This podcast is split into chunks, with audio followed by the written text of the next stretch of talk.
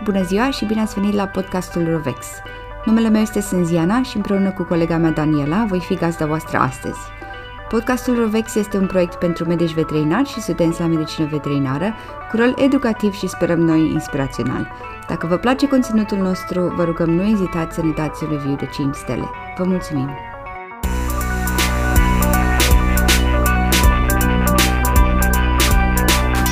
Salut, Ioana! Bună, Daniela! Bună! Uite, uh, noi majoritatea știm că tu uh, locuiești și lucrezi în uh, Marea Britanie, însă dacă poți să ne dai mai multe detalii despre unde ești mai exact, în ce tip de clinică ești și ce fel de, de muncă faci. Da, sigur. Uite, eu am decis să mă mut în Anglia destul de devreme. Am plecat imediat după ce am terminat facultatea în 2011. Am făcut un internship rotativ la o clinică Uh, privată uh, la Davis, în Anglia, după care am lucrat în clinică de toate, general practice. Uh, după aceea am început un certificat pe urgențe pe, pe care l-am făcut timp de 3 ani, pe care l-am finalizat și Uite, în ultimii trei ani, de, de trei ani încoace, sunt la o clinică unde fac doar urgențe, la, se numește New Prairie Vets, în Brighton, undeva în sud. Și uite, sper că pot să spun că fac ce-mi place acum în momentul de față, doar urgențe. În rest nu mai știu mare lucru despre alte subiecte. Asta e foarte important să faci ce ce-ți place. Super, mulțumim! Uite, uh, cred că, având în vedere situația asta, o să ne ierte toată lumea dacă ne mai iese câte o oră engleză. Uh, dacă eu sunt aici, dacă eu sunt aici de 5 ani, tu ești uh, de 7. Um... Așa e mai confortabil. Cu asta ești obișnuit zi de zi să, cu termeni în engleză și mai, mai scapă n-ai ce să faci. Da, exact. Uh, uite, Iona, ce vreau să vorbim noi astăzi, că tot e sezonul și cred că um, se potrivește, uh, să ne povestești care sunt urgențele pe care le vezi tu cele mai, cel mai des în perioada sărbătorilor, în special de Crăciun. Că bănuiesc că sunt, uh, sunt câteva pe care le tot vezi, uh, eu știu, uh, destul de frecvent. Da, da, clar, deja am început. în principiu, probabil cel mai des vedem intoxicația cu ciocolată în Anglia se mănâncă o grămadă de dulciuri acum de Crăciun care conțin stafide. Um... Și noi avem cozonacii. Da, corect. Cu stafide. Așa este. Da, da, corect. Da, intoxicații cu, cu ceapă și usturoi mai rar, aș zice, dar apar tot în perioadele astea mai frecvent. Eu cred că ceapa cu stroi în România clar trebuie să fie mult mai uh, preponderentă perioada asta. Da, da, așa este. Gândește-te la cârnați, la piftie. da, da. um, cred că pancreatită vedem foarte des acum, mai ales asociat și cu ciocolata sau poate separat de la o grămadă de trituri de la masa de Crăciun. Oase, na, diverse feluri de baterii. Cred că, asta, cred că astea ar fi cele mai frecvente acum în perioada asta. Voi vedeți ceva în plus?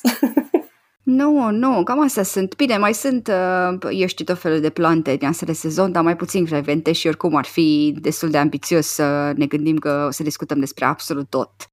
Um, haide să ne gândim acum uh, la uh, ciocolată, că na, pe lângă faptul că, exact cum ai menționat tu, se mănâncă foarte mult, uh, na, copiii primesc uh, ciocolată, eu știu, Moș Crăciun de ciocolată sub brad, evident câinii ajung uh, ușor să, să mănânce ciocolată și uh, spune-ne, te rog, de ce e ciocolata toxică pentru, pentru animale și cam care ar fi uh, semnele clinice uh, de care trebuie să, să știm? Păi, ciocolata, după cum știm, conține cafeină, dar uh, și teobromină. Astea ar fi cele două componente care sunt toxice um, în cazul câinilor. Um, Simptomele depind foarte mult de doza pe care o înghit animalele.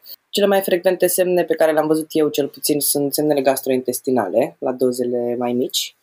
Um, dacă doza crește, se dublează, deci la doze de cam de 20 de mg pe kilogram apar în general uh, semne gastrointestinale, vomă, diaree, inapetență după aceea. La doze mai mari pot să apară și semne cardiovasculare, tahicardie, aritmii, creșterea tensiunii arteriale Și dacă urcăm și mai sus cu doza, cam la 60 de miligrame pe kilogram, parcă, uh, pot apărea chiar și semne neurologice, crize, uh, crize nervoase, tremur, tremurături. Și uite, um, cum dacă, eu știu, sună un proprietar uh, la clinică și zice, mi-e teamă că animalul meu a mâncat, uh, a mâncat ciocolată, hai să zicem câinele, că cel mai frecvent se întâmplă asta la câini, cu toate că a văzut și pisici, ai să râzi. Uh, eu știu, cum îi îndrum tu, uh, cum, le, cum încerci să uh, îți dai seama cam ce, ce doză au putut să, să mănânce? Tot timpul e bine să începi prin a întreba ce fel de ciocolată au mâncat, pentru că ei sunt foarte vagi, spun că a mâncat câinele niște bomboane sau a mâncat o bucată de ciocolată sau mai multă sau um, și variază foarte mult ce, de fapt ce e cel mai important în ingestia de, de ciocolată, așa la modul generic, câtă, câtă, câtă cacao, bineînțeles, cât cacao conține. Și fiecare tip de ciocolată conține o concentrație diferită de ciocolată și întreb dacă au mâncat ciocolată albă, de exemplu, atunci nu au cacao, deci nu va fi nicio problemă. Dacă au mâncat ciocolată cu lapte um, sau dacă au mâncat ciocolată neagră sau doar pudră de cacao, cineva a sunat, de fapt de mai multe ori s-a întâmplat să sune să spună că au mâncat pudra de cacao pregătită pentru prăjituri sau pentru ce gătea proprietarul la momentul respectiv. Um, eu, sincer, nu mi-amintesc pe din afară niciodată pentru nu știu care este metodul, dar nu pot să țin minte doza toxică de ciocolată, așa că mă duc pe net și pe și VetsNow are un calculator, nu știu cum se cheamă, VetsNow Chocolate Calculator, cred. Super simplu, îl, găsim, îl găsești imediat. Și te ajută să bagi acolo um, cantitatea de ciocolată pe care ai mâncat-o. Fără, chiar dacă nu știi exact câte grame, proprietarul poate îți spune, am mâncat atâtea grame sau au lipsit atâtea bucăți de ciocolată, dacă are și ambalaje, ideal să-ți spună ce scrie pe ambalaj. Uh, dar calculatorul este chiar foarte util pentru că poți să pui și doar ce tip de ciocolată am mâncat, adică albă, era să zic verde, um, cu, cu lapte, fără lapte, da, ce tip de ciocolată am mâncat și pe urmă te pune să pui doar unii proprietari nu știu greutatea câinelui, deci poate să nu te ajute. Dar spui că Italia e mică, că Italia e mare, că Italia e medie și îți faci un calcul. Bine, îți spune uh, aproximativ dacă e urgență, deci dacă doza pe care a găsit-o e chiar urgentă sau dacă e necesită uh, să vină la clinică de urgență sau dacă poate doar să-l monitorizeze pentru semne gastrointestinale sau că te poate, te poate ajuta așa rapid, că de multe ori sună când nu ai timp să stai să cauți doza, să calculezi, să vezi pe kilogram, să te mai duci înapoi la telefon. Și poți să faci asta în timp ce vorbești cu proprietarul la telefon, este foarte util. Da, super, super util și eu folosesc un calculator uh, similar și de chiar o să postez uh, linkul în, uh, în descrierea episodului um, să-l, aibă, să-l aibă toată lumea la îndemână. Um, bun, și hai să zicem că sună proprietarul și um, uitându-ne pe, uh, pe site sau pe calculatorul pe care îl avem, uh, ne spune că doza e pf, destul de mare, e nevoie să, să vină la clinică. Um, cum abordezi tu cazul mai departe? Uh, păi le spun de la început să vină, de cele mai multe ori e cazul să vină. Dacă au, au, au apucat să sune, de obicei înseamnă că au mâncat suficient, așa ca fapt divers. Uh, adică foarte rar se întâmplă să nu, să nu fie nevoie să-i chem. Uh, le spun de la început la telefon că, în primul rând, uh, o să examinăm animalul și îl vom, îi vom administra ceva să îl facem să vomite. Um, atâta timp cât câinele este clinic ok, Uh, din punct de vedere neurologic, nu, e, nu are crize, nu e, uh, e, nu e inconștient, atunci este foarte indicat să administrăm, noi folosim apomorfină, probabil e cea mai indicată variantă, să le administrăm să-i facem să vomite. Deci, practic, să decontaminăm cumva stomacul, să scăpăm de cât mai mult de, din, să scăpăm de cât mai mult uh, substanță toxică din organism. E bine de evaluat de la început uneori se mai întâmplă să administreze asistenta injecția și să nu fi făcut un, un examen înainte, să nu asculte inima, să nu iau un ritm cardiac, tem- temperatură și respirație, în special ritm cardiac. Um, cum am spus, unele din semnele um, adverse ale intoxicației cu teobromină sunt semnele cardiovasculare. Deci câinele poate să pară ok, dar să aibă tahicardie, să aibă aritmie deci decontaminarea este primul pas. După aceea depinde foarte mult de, de ce găsim la examenul clinic. Dacă câinele este ok, dacă heart rate-ul este normal, nu are aritmie, tensiunea este normală, eu doar le trim- îi trimit acasă cu, cu cărbune medicinal uh, la fiecare șase ore. Se poate recomanda la fiecare patru ore. De asemenea, mi se pare un pic prea greu de administrat și mai contează și cât de, um, cât de ușor este pentru proprietar să administreze tratamentul acasă. Deci eu le dau uh, cărbune la fiecare șase ore amestecat în mâncare, pentru că am 24 de ore și cam atât. Îi, îi uh, atenționez să fie atenți la declanșarea unor semne gastrointestinale, vomă, diaree, uh, sau dacă, dacă observă orice alt fel de semne în următoarele 12 ore după ce se duc acasă. Cred că am deviat un pic de la întrebare. Nu, nu, nu, deloc. Și uite, ai zis o chestie foarte mișto și cred că e important să folosim principiul ăsta pentru absolut orice fel de uh, toxicitate, să spunem. Deci, um, nu există, eu știu, aproape niciun risc în administrarea apomorfinei, um, chiar dacă au trecut, să zicem, mai mult de 4 ore de la, de la ingestie, pentru că nu se știe ce, uh, cât de substanță a rămas acolo și dacă se poate, um, eu știu, face ceva pentru a uh, minimaliza um, doza, atunci de ce nu? Uh, dar, dar, uh, cea mai mare contraindicație este să nu fie semne nervoase. Dacă animalul este, um, exact cum ai spus tu, inconștient sau are, eu știu, orice fel de probleme de genul ăsta, atunci, atunci niciodată nu trebuie să facem treaba asta. Da, în, în cazurile extreme în care ai un pacient și vine în asemenea situație uh, cu semne nervoase sau inconștient, uh, varianta de decontaminare va fi de lavaj gastric. Se, probabil se anesteziază, se face lavajul gastric în loc de inducerea vomei și se decontaminează în acest fel. Eu, sincer, n-am avut niciodată un asemenea caz. N-a fost nevoie. Nu i-am văzut niciodată în crize. Cred că în cel mai rău caz au venit cu tahicardie și cu aritmie. Cam atât. Da, da, uite, uh, da, absolut. Și ce vreau să zic de lavajul gastric, uh, este interesant că, știu, există un studiu făcut uh, pe oameni, cei drept, uite dacă îl găsesc o să-l, o să-l postez, care spune că Uh, prin lavajul gastric, practic tu nu, nu poți să scoți decât maxim, nu știu, mi se pare că 5-7% uh, din uh, substanță, așa că nu prea e un tratament care neapărat e foarte eficient și uh, la fel cum ai zis și tu, nu cred că îl facem foarte des. Um, atâta doar dacă ai un pacient care e atât de bolnav încât necesită să fie intubat, atunci de ce nu? Uh, e un efort minim, nu? Să bagi tubul stomac și să-i faci lavaj gastric. Da, da, sunt de acord, sunt de acord. Nu are ce să strice. Mă gândesc că poate dacă vine Depinde, da, depinde cât timp a trecut. Probabil este util dacă timp, dacă n-a trecut mult timp, timp, ci mai mult dacă doza a fost foarte mare pe care a mâncat-o. Că mă gândesc dacă a venit după mult timp, nu știu cât mai apuci să mai să mai decontaminezi de fapt dacă s-a absorbit și deja are semne neurologice.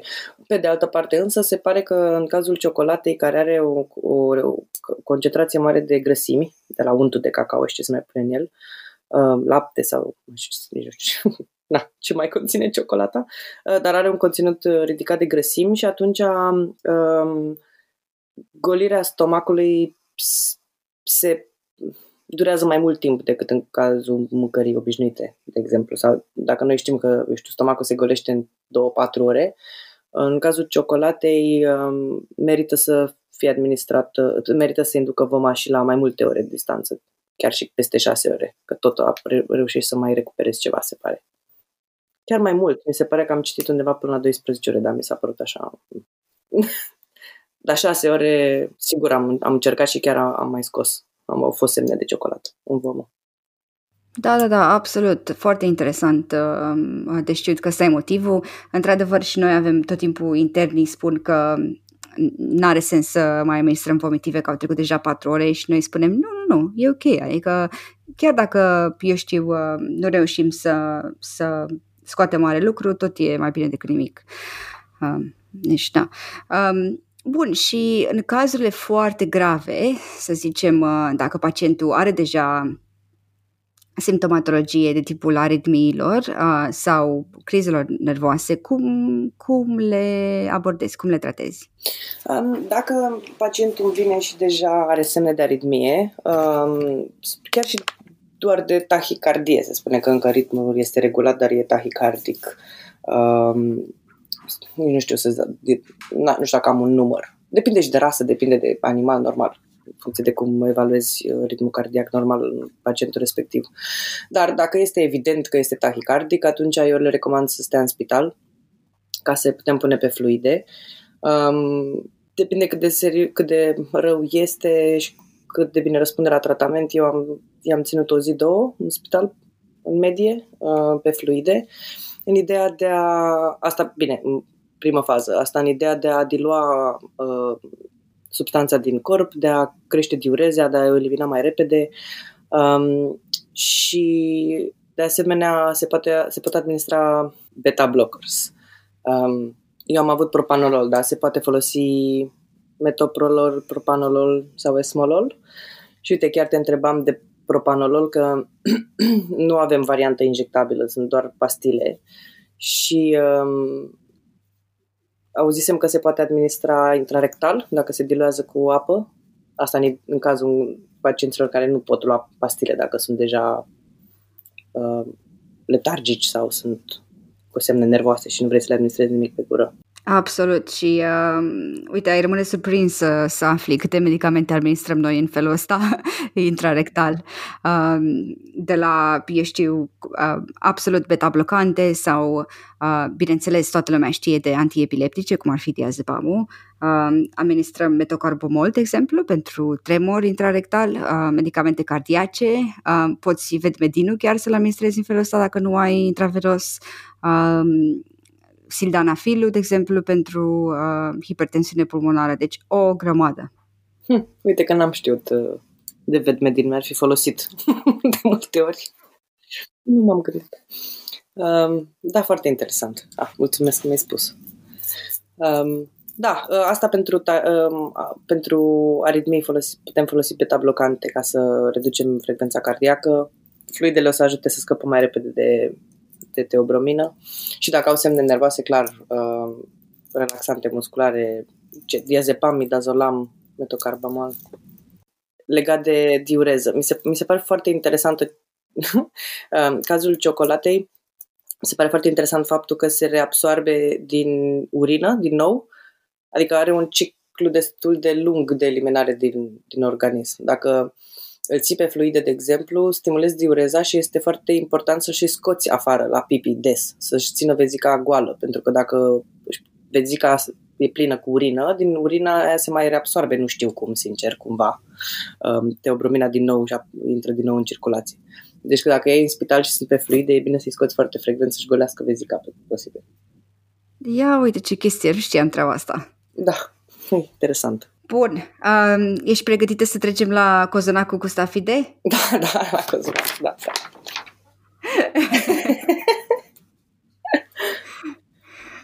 uh, bun. Uh, hai că aici lucrurile sunt... Uh, eu știu, depinde cum vrei să privești problema, ori mai simple, ori mai complicate. Uh, da, în principiu, Ioana, spune-ne cam care e problema cu stafidele, strugurii, uh, ce cauzează ele și de ce se întâmplă asta? Vreau să, să zic că problema cea mai mare cu, cu stafidele este că pacienții sunt bine mersi și stau, rămân de obicei în spital două zile și nu vor să fie acolo. da. um, este cel mai frustrant pacient, cred. Um, da, stafidele și strugurii um, um, pot să producă insuficiență renală, uh, acute kidney injury. Um, și din păcate nu se cunoaște doza. Nu este o doză toxică ca în cazul ciocolatei, după cum și bine știm. Deci asta o face de două ori frustrantă pentru că poate să fie mâncat o stafidă sau 10 sau poate să aibă 5 kg cățelul sau 30 și nu face nicio diferență. Um, trebuie să-i tratăm pe toți ca și cum ar fi primit o doză toxică. Uite că nu știu, poate poți să-mi spui tu cum, ce anume fac strugurii de produc insuficiența renală. E întrebare capcană, iartă-mă, uh, nu știe nimeni de ce... Asta era, dacă era ea, na, nu se cunoaște mecanismul exact, nu? Absolut, nu se cunoaște mecanismul de acțiune, nu se cunoaște substanța toxică și atunci, uh, da, lucrurile sunt destul de ambigue. Uh, bun, cum, uh, cum abordezi tu, să zicem, uh, un cățel care a venit la tine cu uh, ingestie de safide, să zicem, un număr necunoscut? Cum îi abordez? Le explic foarte frumos că, cum am zis și noi, că strugurii sunt toxici și de obicei ei cam știu că de aia sunt acolo. Um, le spun și că um, afectează rinichii uh, și poate să fie într-un mod foarte semnificativ. Um, însă că nu se știe doza, doza, pentru că nu se știe doza toxică și indiferent câte stafide a mâncat, oricum poate să-i facă rău, eu le recomand cea mai safe soluție și cea mai safe soluție din punctul meu de nu din punctul meu de vedere, dar cea mai safe variantă se pare a fi cea în care clar îi decontaminezi, deci le administrezi uh, un vomitiv ca să scap de ce stafide mai sunt prin stomac sau struguri, același lucru. Um, după care eu le recomand să stea internați cam, două, cam 48 de ore pe fluide ca să producem diureză, să eliminăm din substanță cât mai rapid. Um, le facem analize de sânge la internare, le spun de la început că cel mai probabil sunt normale, asta mă și aștept să fie normale, însă vrem să avem un baseline cu ceva, un, da, un normal pentru pacientul respectiv cu care putem compara. 48 de ore pe fluide, după care le repetăm analizele înainte de externare și dacă sunt tot în limite normale, îi trimitem acasă, cât de, adică fără să avem mari. Uh, și le administrăm și ai um, cărbune în timpul spitalizării, tot așa la 6 ore, teoretic 24 de ore, dar dacă au, au, au avut fecale negre, deja ne oprim. Da, da, absolut. Uite, mă bucur că ai spus uh, treaba asta cu um, cărbunele medicinal, că trebuie să ne oprim când avem fecale uh, negre. Uite, Ioana, um, spune-mi, te rog, dacă te întreabă un proprietar îngrijorat, cam care este riscul ca, uh, eu știu, uh, cățelul meu să, să sufere de, de probleme grave cu rinichii, uh, ce le spui? De obicei le cam spun că nu știu să le spun exact, să le dau un procent exact, însă um, din, din ultimele referințe din ce am mai citit, se pare că uh, incidența insuficienței renale ar fi cam de 7%. Um, în, în cazul uh, câinilor care au au ingerat stafide, deci cumva indiferent dacă au fost tratați în spital, adică dacă au stat în spital internați pe fluide sau dacă au fost tratați ca outpatients, deci dacă au fost trimiși acasă după, după decontaminare și cu, cu uh, cărbune ca și tratament. Deci uh, cam 7% ar fi, se pare, incidența. Da, uh, uite, o să, o să postez studiul uh, în uh, descrierea episodului este un studiu publicat în JVEC uh, în noiembrie sau ești la sfârșitul anului trecut, um, care spune că, da, într-adevăr, incidența este de 6,7% și oarecum nu prea a fost diferență între cei care s-au prezentat imediat, deci în primele patru ore, sau cei care s-au prezentat mai târziu, din vari motive. Um, acum, ce mi se pare mie super interesant este că e foarte diferită percepția uh, oamenilor sau a proprietarilor în general uh, cu privire la această cifră, știi? Uh, fix, fix de asta râdeam uh, înainte, înainte să începem să registrăm. Deci, practic, uh, pentru mine, uh, 7% poate să însemne un risc foarte mare pe care eu nu sunt dispusă să-l uh, să mi-l asum și atunci uh, voi fi dispusă să investesc, să-mi lans animalul la clinică timp de 48 de ore, să fac absolut tot ce e posibil și extra dacă se poate. Uh, pe când pentru alți proprietari care eu știu uh, poate au și probleme financiare, cântărind acest risc e posibil să spună na, acum poate, poate că riscul nu e foarte mare, aș vrea totuși să, să mi-l asum pentru că nu-mi permit, nu permit tratamentul. Și cred că în ambele cazuri este ok atât timp cât comunicăm cu proprietarul. Da, da, da, sunt de acord. Este, este foarte bine măcar avem o, o idee de prognostic, ca să spun așa, pe care putem să-l dăm proprietarilor. Practic, le-am, ce le pot spune este să, să, să ia ei, să-și asume ei riscul. Că sunt și foarte șocați. La noi costă și foarte mult. Dacă la noi în clinică costă cam 1200 de lire să stai internați două zile pe fluide, cu, tot cu consultația și cu analizele. Este o grămadă de bani, bineînțeles, și oamenii vor să nu dea banii dacă se poate și normal că tot întreabă dacă ar, trebuie neapărat să-l lase. Și le zic că probabil nu trebuie neapărat să-l lase, sincer, este foarte posibil să fie bine fără să, le, na, fără să stea internat, însă este un risc pe care trebuie să și-l asume ei. Nu am cum să mi-l asum eu, din păcate. Și de ce mai multe ori îl lasă internat, dacă își permit financiar, bineînțeles. Dacă nu își permit, și sunt și situații de astea, bineînțeles, destul de frecvent, atunci îi rog să se gândească măcar să-i aducă sau să meargă la medicul lor, că noi vedem practic urgențele, um, să-l aducă la clinică să-i se facă analize de sânge la 24 de ore și la 48 de ore, chiar dacă nu stau pe fluide. Asta e doar sugestia mea. Nu știu dacă e vreo recomandare undeva, poate îmi spui tu, dar um, ideea este ca măcar dacă câinele tinde către o insuficiență renală să o prindem din, de la început, să-i facem analize de la început și pe urmă să le urmărim măcar 48 de ore să vedem dacă ceva se înrăutățește sau nu. Și dacă se înrăutățește, atunci știm clar că are nevoie de intervenție. Dacă nu, atunci au scăpat de o cheltuială mare. Da, da, da, absolut. Și uh, uite, parcă, parcă văd argumentul ăsta în, uh, printre proprietarii din România uh, care ar spune, păi cum, că eu știu, câinele de la bunica um, a trăit în, printre vie și a mâncat struguri toată viața, nu? Da, da, da. Am auzit multe, multe da. Da, da, da, da, clar. Și, uh, na, răspunsul cel mai sincer este că nu știm exact uh, ce urmează să se întâmple. Sunt absolut de acord. Um, dar, uh, uite, acum sunt foarte mult, multe lucruri de discutat cu privire la boala renală acută și chiar intenționez să facem un episod separat pe, pe treaba asta. Um, dar uh, se știe că nu uh, e nevoie neapărat uh, să ai o creștere a creatininei față de valoarea normală, nu? Um, poți să ai o creștere față de un uh, baseline să zicem că iei analize animalului când se prezintă și pe urmă dacă le iei mai târziu poți să, să vezi o creștere în creatina respectivă. Ce, cum procedezi? Le iei sânge de la bun început sau doar în 48 de ore sau cum recomanzi tu? Nu, noi recomandăm clar să le luăm sânge de la început. Le trebuie o analiză când intră câinele în spital. Practic le ducem voma și le luăm sânge după aia sau înainte. de obicei după aia, ca să fim siguri că a vomitat cât de repede se poate.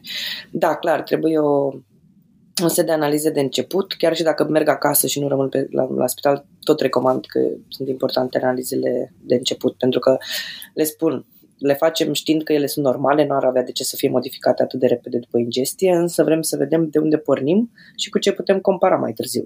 După cum ai spus și tu, fiecare pacient are valorile lui. Um, da, asta, aici vreau să ajung. Mersi, Ioana. Bun, și hai acum să să depășim momentul dulciurilor și să, uh, trece, să ajungem la mâncărurile care conțin ceapă usturoi și slavă Domnului uh, avem, avem destule uh, în România, mai ales în perioada sărbătorilor. Um, cam care ar fi problema cu, cu aceste, aceste două ingrediente? Ce anume cauzează și de ce, de ce trebuie să știm? Uh, păi cel mai uh, frec- cel mai frecvent o să vedem semne gastrointestinale uh, în urma ingestiei de ceapă, usturoi. Problema apare când uh, vedem uh, anemie și apare anemie în, uh, în această intoxicație în urma hemolizei. Se formează Heinz bodies um, și poate apărea și methemoglobinemie.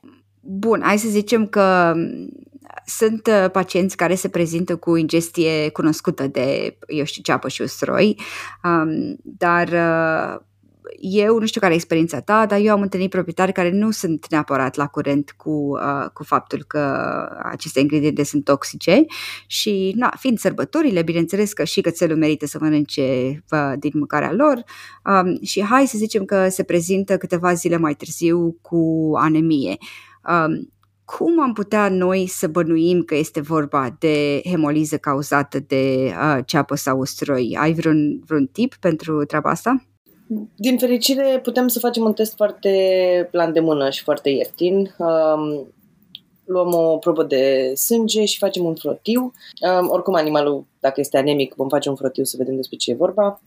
și ar trebui să vedem um, Heinz bodies în, în frotiu, care sunt destul de na, sunt caracteristici pentru acest tip de intoxicație, deci ne poate ghida către, către a întreba proprietarul ce au mâncat în ultimul timp și când și cât și să suspicionăm această cauză a anemiei, de exemplu. Da, absolut. Și aș putea să mai adaug că pe lângă Heinz bodies, um, care, uh, eu știu, pot să apară, de exemplu, la pisici din diverse motive, dar la câini mai rar, deci chiar ar trebui să, eu știu, ridice un, un semn de alarmă dacă vedem uh, destul de mulți. Um, sunt și alt, sunt celule care se numesc excentrocite și o să postez în, în descrierea episodului un link uh, eventual către uh, um, câteva poze ca să vedem uh, cum arată. Cred că ar fi interesant. Uite, super, chiar um, foarte bine să văd și eu, că nu am avut foarte multe cazuri. Dar uite că se, se pare că, că pisicile sunt mai afectate de, sunt mai frecvent afectate de aceste intoxicație decât câinii și um, e posibil să fie și din cauza faptului că mai primesc întâmplător mâncare de bebeluși care conțin, care pot să conțină praf de usturoi și de ceapă, de exemplu. Așa la câini e mai, na, e mai ușor, mai primesc cârnați, mai primesc, eu știu ce, sosuri, mai... Dar nici eu nu am, n-am știut de baby foods. Mm. Da, uite, um, clar uh, pisicile sunt mai sensibile la, eu știu, um, tot ce înseamnă uh, oxidative damage, asta vreau să spun și nume așa. uh, și în cazul gestiei de ceapă și de usturoi facem același lucru, decontaminăm, urmărim pacientul, uh, am zis că primele semne pot să fie doar gastrointestinale și după aia poate să, poate să putem să vedem și anemie și se, se poate, na, poate fi evident pe parcurs, a parcurs mai multe zile. Deci dacă știm că a avut loc această ingestie, e bine să-i monitorizăm următoarele 3-5 zile. Să vedem dacă uh, încep să aibă semne digestive sau dacă încep să fie anemici. Pot chiar să necesite transfuzie dacă... Da, da, da, da, clar.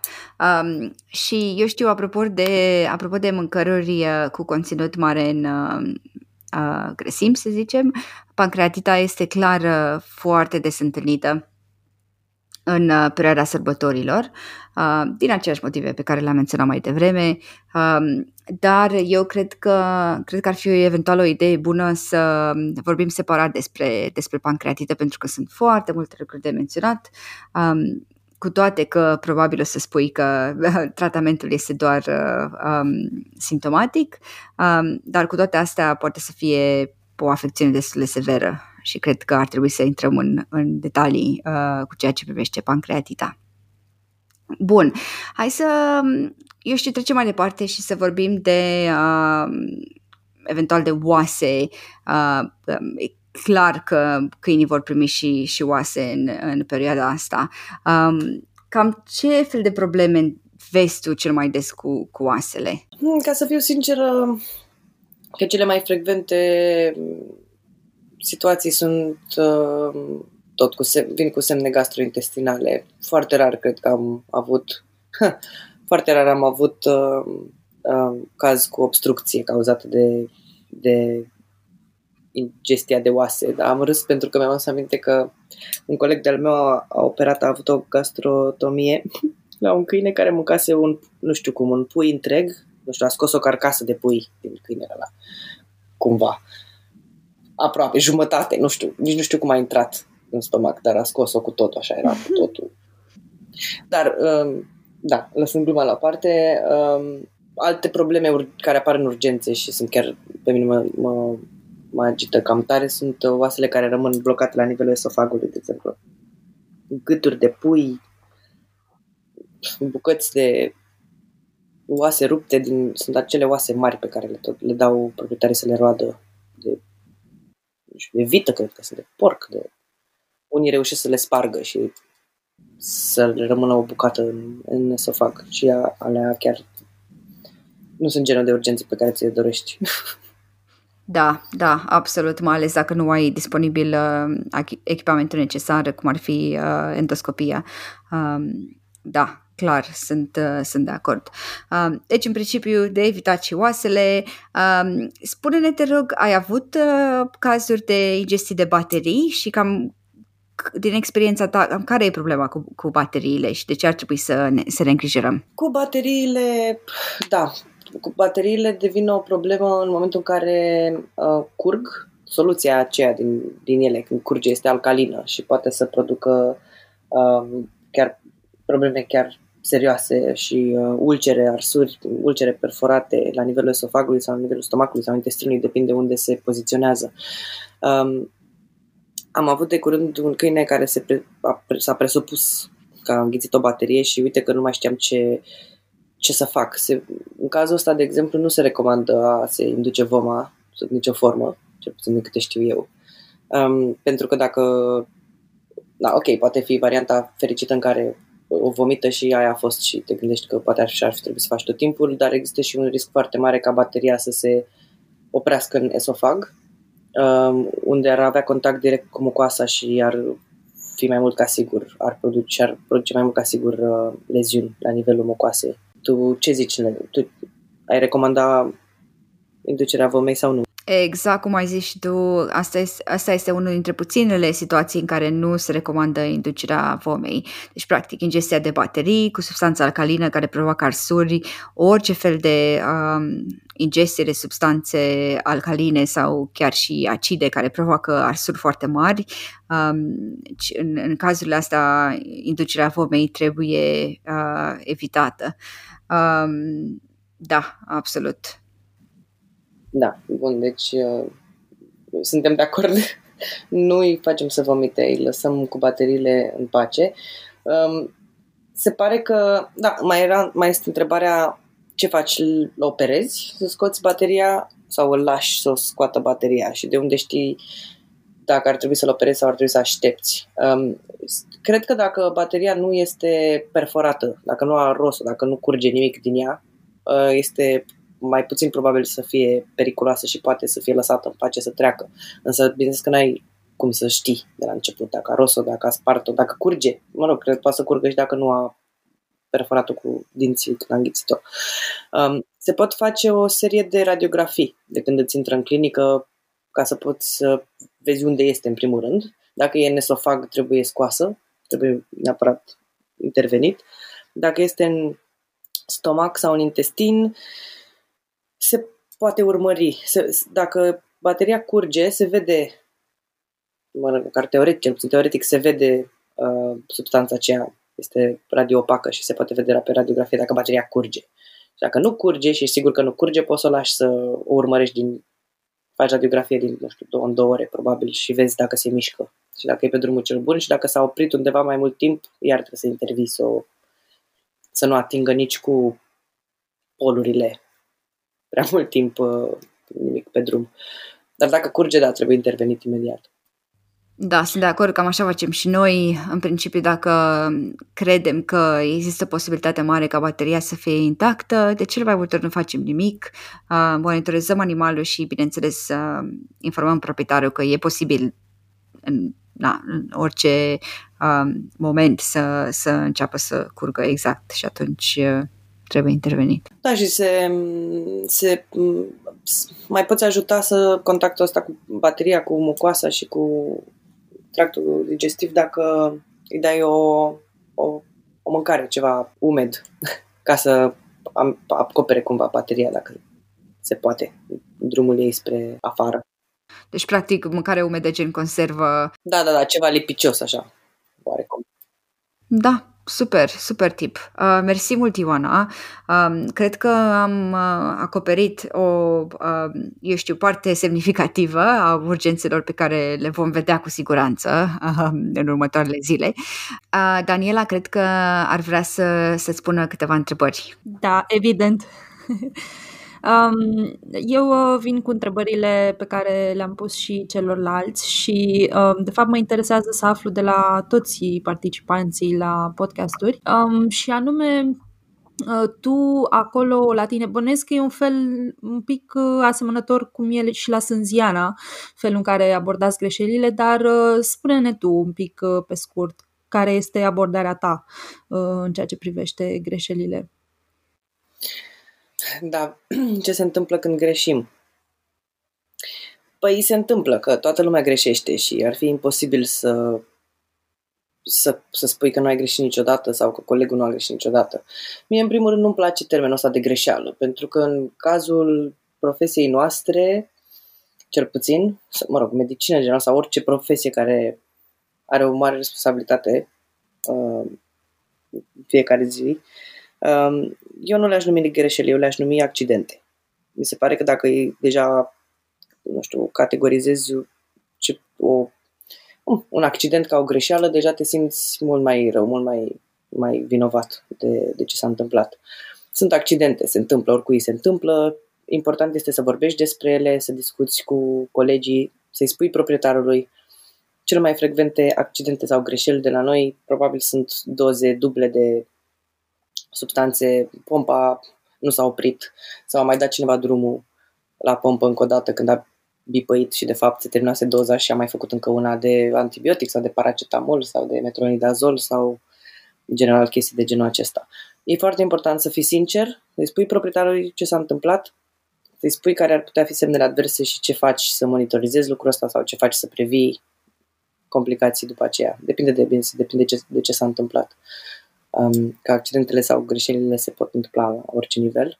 Deci o discuție cu proprietarul, sinceră, chiar dacă se supără, chiar dacă nu se supără, e alt, va avea altă reacție dacă va ști și va fi informat.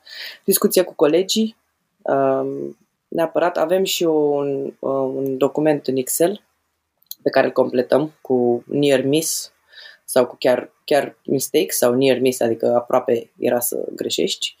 Um, toată ideea este să învățăm unii de la alții și să, dacă eu am greșit acum cu ceva, mâine colegul, să, colegul meu să fie atent, să învețe din ce am greșit eu ieri și să nu facă și la fel. Deci monitorizăm greșelile, discutăm o dată, cam o dată pe lună. Bine, acum, de când cu COVID-ul, probabil la trei luni dar sunt undeva monitorizate și discutate și discutăm și între noi. Uite, o situație de near miss mi s-a întâmplat mie, nu recent, anul trecut probabil. Um, am vrut să fac o...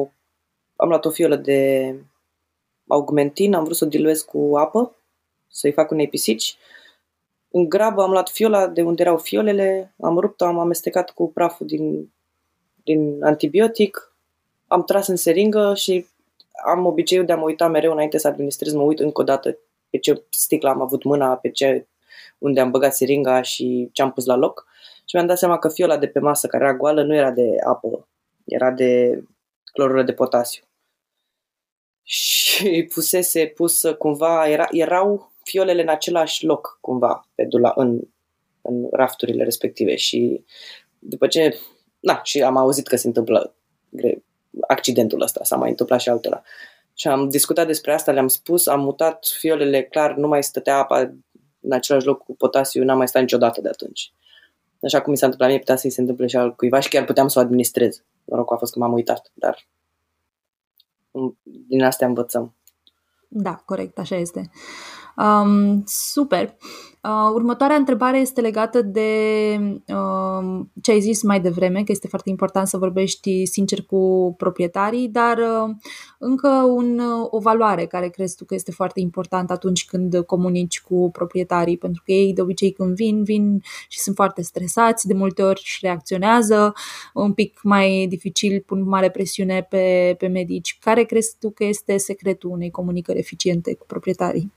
Aș spune că în primul rând, este foarte important să-i ascultăm. Efectiv, să ascultăm tot ce au de spus. Am fost la un curs acum mult timp, în care era un curs de, făcut de VDS, Veterinary Defense Society, care făcea un curs cu actori și cu proprietari ca să vedem interacțiunea dintre cele două personaje și mi-am dat seama atunci, că nu m-am gândit, că noi ca medici avem răbdare să-i ascultăm pe proprietari cam 10 secunde, după care începem să vorbim. Și ok, ei vorbesc și pe lângă, mai, se mai și plâng, mai zic și chestii care nu sunt relevante, dar dacă nu se simt ascultați, nu poate să se simtă că fac echipă cu tine, nu știu cum să, cum să spun. Ok, îi întrebăm și noi ce avem de întrebat, după ce termină ei de vorbit, îi luăm de la capăt și mai întrebăm noi în ordinea în care ne dorim sau mai adăugăm detalii pe parcurs. Cred că asta odată mi se pare foarte important. Alt lucru important mi se pare să, să stabilești de la început așteptările. Care sunt așteptările lor? Ce vor să obțină de la tine, de fapt. Ca să poți să știi că ești pe aceeași lungime de undă, să le spui exact ce, ce vrei tu să faci cu analizele, cu internarea, cu tratamentul. Trebuie să-ți comunici des cu ei, să-i ții la curent cu ce se întâmplă, ca să fie și ei implicați în decision making, să fie și ei în control. De multe ori proprietarii se simt vinovați, depinde de situație, dar unii se simt vinovați. Unii plâng când se simt vinovați sau se simt rău sau sunt calmi și liniștiți, dar se simt na, rău. Alții când se simt vinovați sunt agresivi și sunt violenți și încearcă să găsească pe altcineva pe care să dea vina. Și asta, băia, suntem noi de cele mai multe ori. Nu cred că este bine niciodată să-i facem să se simte vinovați în plus, mai mult decât se simt. Da, corect. De-ar fi așa cazul uh, tuturor sau de-ar înțelege toți um, acest aspect.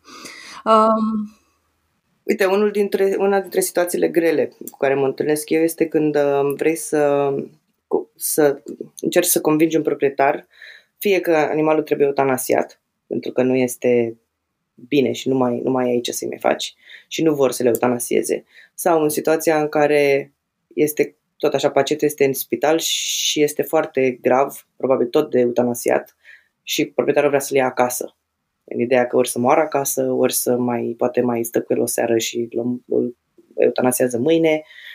Și um, uite aici mi se pare, am învățat un lucru foarte interesant tot de la VTS. Um, e cumva o tactică de conversație care se numește Wish, Worry, Wonder. E na, în engleză, da. Să mergi pe, pe pe tiparul acesta și o conversație, uite, de exemplu, am avut eu cu un uh, proprietar și nu puteam să-l conving că porcușorul lui de Guinea e în oxigen și nu poate să respire și trebuie eutanasiat și vrea să-l ia acasă. Și um, ar intra cumva de genul um, I wish there was something I could do to give Fluffy a better chance and a better breathing and allow you to take her home. Um, but um, sadly, um, there's not, and I uh, worry that you taking her home will make her suffer a lot and die in pain. um, I wonder if you could reconsider letting her go peacefully, or whether there are any alternatives that you could think of that we haven't discussed so far. Bine, aici cred că trebuie să-l fac cumva în română, dar uh, acoperă cumva, îi, face, îi pune clar să se gândească la situația respectivă într-un alt mod. Așa că am explicat eu prea bine, dar uh, e foarte interesant. Da, este chiar interesant și uh, oricum de multe ori comunicarea cu uh, oricine, nu neapărat cu proprietarii, este un uh, act uh, care trebuie cumva repetat Uh, ca să fie învățat uh, cu adevărat. Apropo de uh, arta de a comunica, ajung și la următoarea întrebare și anume la comunicarea și colaborarea cu colegii, care crezi tu că este cea mai importantă um, cel mai important lucru în comunicarea și în lucrul cu colegii? Um, munca în echipă este foarte importantă. Și munca în echipă înseamnă, probabil mai implică o grămadă de lucruri, dar eu chiar am un mare noroc în locul unde lucrez. Probabil că sunt acolo și voi rămâne acolo pentru echipa cu care lucrez, dacă nu pentru toate lucrurile. Dar, da, echipa. Este, mi se pare foarte important să, să nu uităm că avem de învățat unii de la ceilalți, indiferent dacă suntem medici, asistenți, specialiști, um, trainee nurse, studenți și așa mai departe. Fiecare poate să aducă ceva la uh, managementul unui pacient, uh, să învățăm unii de la alții, să întrebăm atunci când nu suntem siguri, să, să ne completăm unii pe alții. Nu, nu putem face lucrurile singuri, cu siguranță. Mm, să, să ajutăm atât cât de mult putem pe ceilalți, să vorbim direct, dacă avem ceva de spus, să spunem direct, să nu uh, ținem în noi să discutăm cazuri, apropo de și de greșeli, dacă am observăm ceva, dacă suntem implicați în același caz și lucrurile nu merg bine, trebuie să fim sinceri, să comunicăm deschis, să învățăm unii de la ceilalți și să ne susținem reciproc, pentru că la at the end of the day pacienții vin și pleacă, dar noi tot ăștia suntem și tot unii cu alții lucrăm și tot noi ne întâlnim a doua zi. Da, pare, pare o rețetă super și sincer, sincer pare un loc ideal unde lucrezi tu acum. Um, ultima întrebare și promit că uh, voi încheia cu asta. Um, avem uh, foarte multe mămici în grupul Rovex și tu ești una dintre ele. Uh, dacă ai putea să, nu știu, să împărtășești cu uh, noi cum reușești să împarți viața de mămică și, mă rog, proaspătă mămică și um, cum, cum ai revenit pe uh, piața muncii și cum împarți munca și uh, copiii. Care este programul tău? Da, tricky question. Am, uh, da, am doi băieți, unul de 5 ani și unul de un an jumate, să-mi trăiască. Uh, cum împart? Încerc să, sincer, eu încerc, bine și probabil, nu doar că încerc, am, am și posibilitatea să, să hotărăsc cât să stau acasă și cât să mă duc la muncă. Am încercat să le fac cumva jumii-juma așa. Uh, mi-am, mi-am făcut uh, programul la muncă să lucrez cam trei zile pe săptămână. Bine, nopți, de fapt. cam, da, cam trei zile pe săptămână și weekendurile care vin și ele odată la două weekenduri, parcă da, odată la două weekenduri, în așa fel încât să pot să fiu și acasă cam jumătate din timp și la muncă jumătate din timp. E da, important, e foarte importantă pentru tine viața de familie, evident, dar și faptul că uh, trebuie să rămâi cumva integrată în uh, jobul pe care l-ai. Da, da, da. Și mereu ai nevoie de o pauză. Când am, am întors din concediu de maternitate, m-am, m-am simțit și amuzată de faptul că mă simțeam uh, cam și eu timpul meu, când de fapt eram la muncă. Dar, da, măcar nu mă mai gândeam de lucruri de acasă, de gălăgia de acasă, eram doar la muncă și puteam să mă concentrez doar pe asta. Uh, da, clar trebuie să fie o, un, o, o balanță uh, egală, cumva, fiecare, fiecare are nevoie, na, are nevoie diferite, dar uh, eu am considerat că, da, aș vrea să stau totuși cu copiii cât de, de mult pot, că încă sunt mici, dar să mă duc și la muncă tot cât de mult pot și la mine așa s-a, a fost posibil. Am și norocul să lucrez o tură cumva de mijloc, adică lucrez de la patru jumate la 1 jumate, de la patru jumate după masa la 1 jumate noaptea plus minus 3 ore, dar um, um, sunt și ac- pot să fiu și acasă jumătate de zi și să fiu și la muncă și să și dorm un pic noaptea respectivă și să fiu dimineața cu copiii acasă. Um, dar sincer, cred că, ar, da, cred că așa e, e greu de găsit ceva de, de genul ăsta. Cred că sunt norocoasă ești într-adevăr și nu numai pentru asta, ci și pentru cei doi uh, băieți sănătoși. Felicitări încă o dată! Mulțumim foarte mult pentru timpul acordat uh, și pentru informațiile uh, utile împărtășite și sperăm să ne auzim uh, curând la uh, un alt webinar să discutăm despre uh, pancreatită. Mulțumim! Mulțumesc pentru invitație, vă pup! Cam asta a fost. Mulțumim că ne-ați ascultat și aș dori să vă mulțumesc foarte mult pentru audiența um, neașteptată pe care am avut-o.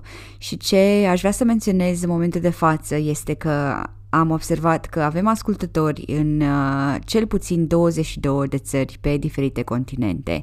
Uh, având în vedere că podcastul nostru este în limba română, asta nu poate să însemne decât uh, faptul că avem medici veterinari români uh, în toate colțurile lumii. Și ce aș vrea să menționez în special în această săptămână este că dacă vă aflați în situația în care sunteți, eu știu, um, nu împreună cu familia de sărbători și eu sunt în aceeași situație, um, aș vrea să vă urez totuși să aveți sărbători cât mai uh, fericite, cât mai pline de speranță, uh, în special pentru anul care va veni. Tot ce îmi doresc este să ajungem din nou să facem conferințe și să ne îmbrățișăm și să petrecem împreună. Până atunci, uh, cum am spus, sărbători fericite, ne vom auzi în 2021, în ianuarie, iar uh, în următorul podcast vom discuta cu doctorul Andrei Tutunanu despre cardiomiopatia hipertrofică felină. Vă așteptăm!